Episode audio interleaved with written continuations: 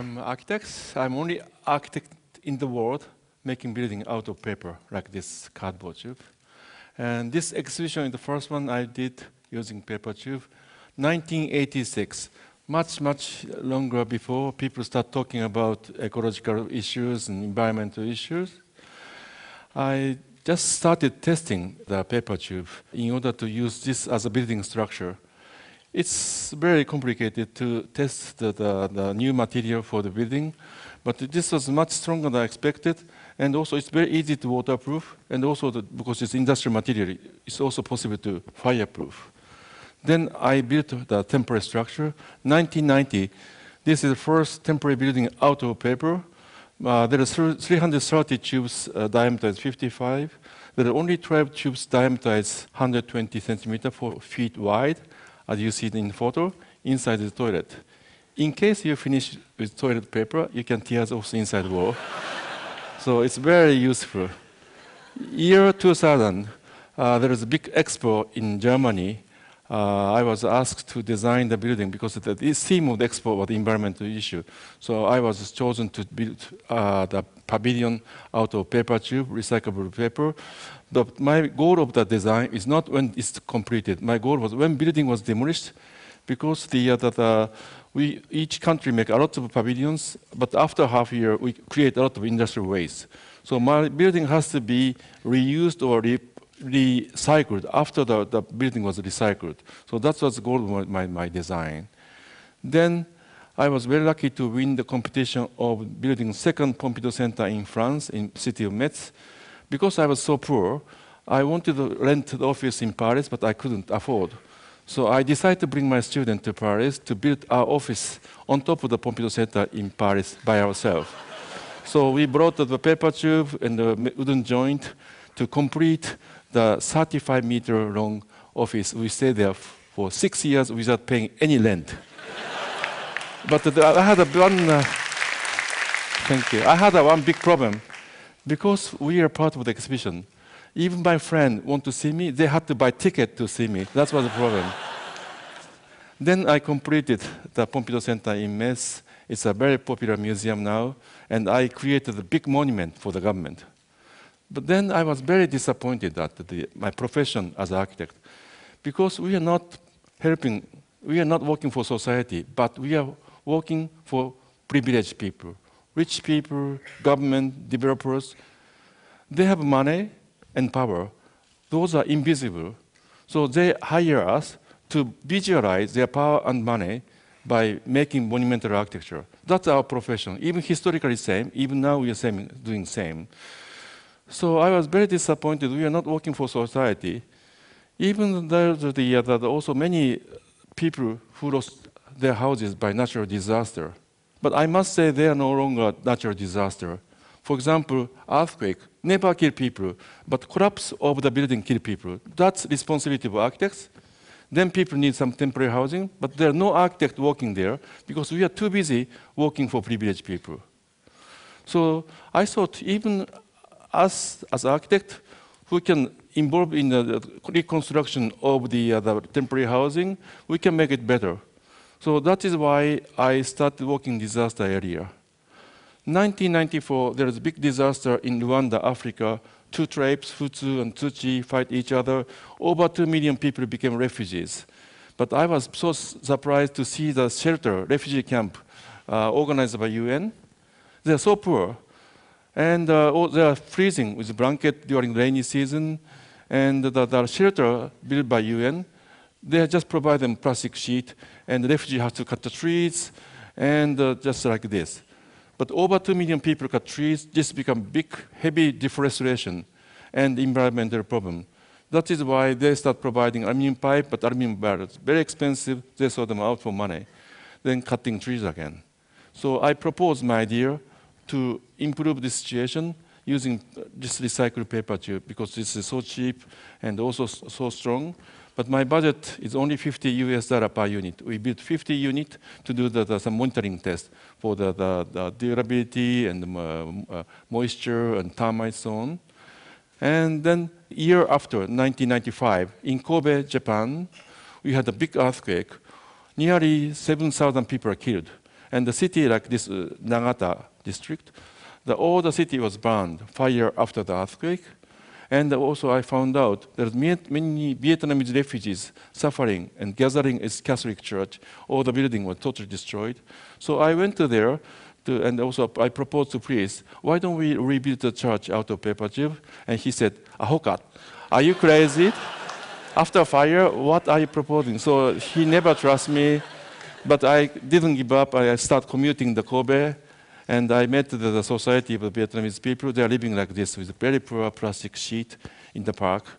So I proposed to rebuild. I did the fundraising. I made a paper tube shelter for them. And in order to make easy to be built by students and also easy to demolish, I used beer crates uh, as a foundation. I asked the Kirin beer company to propose because at that time uh, Asahi beer company make their plastic beer crate red, which doesn't go with the color of the paper tube. The color coordination is very important.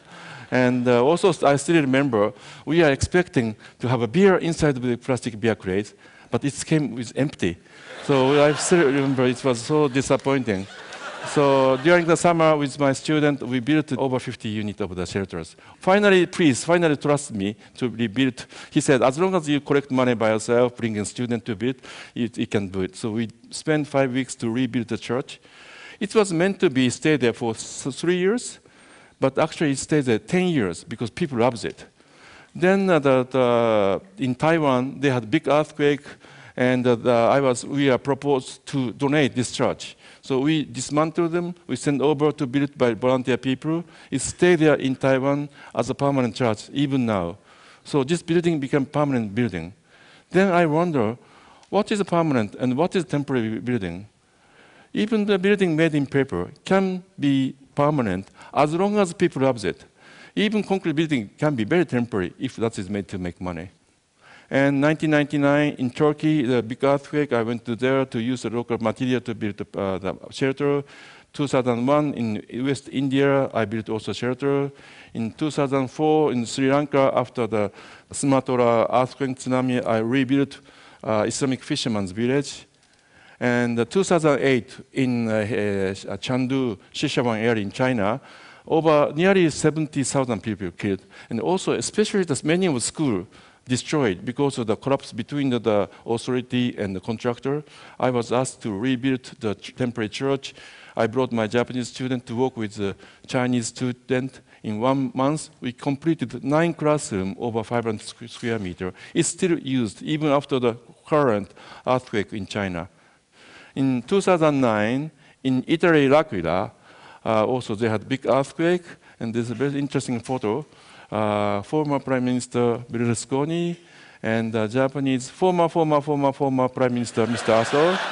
you know, because we have to, we have to change the Prime Minister every year, so that the, the, the, the and they are very kind. The my model, I proposed the rebuilding the uh, temporary cassette, uh, temporary music hall because the L'Aquila is very famous for music, and all the concert hall was destroyed, so musician was moving out.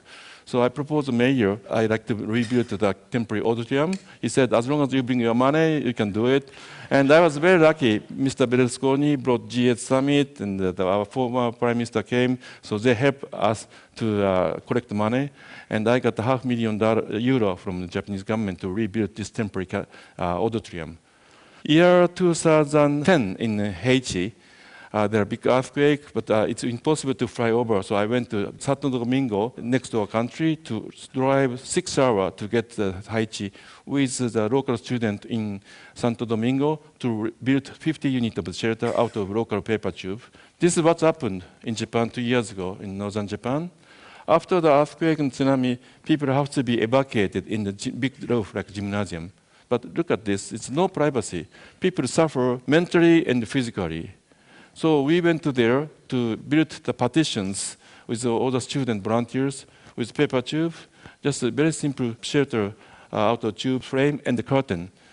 However, some of the facility authority doesn't want us to do it because they said simply it's become more difficult to control them.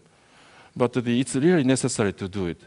They don't have enough flat area to build standard government single-story housing like this one. Look at this. Even still government is doing such a poor construction of the, the temporary housing, so dense. and it's so messy because it's there are no storage and nothing, and the water is leaking. So I thought we have to make multi-story building because there are no land, and also it's not very comfortable. So I proposed to the uh, mayor while I was uh, making the petitions. Finally, I met a very nice mayor in Onagawa uh, village in Miyagi. Uh, he asked me to build three-story housing in basement ground.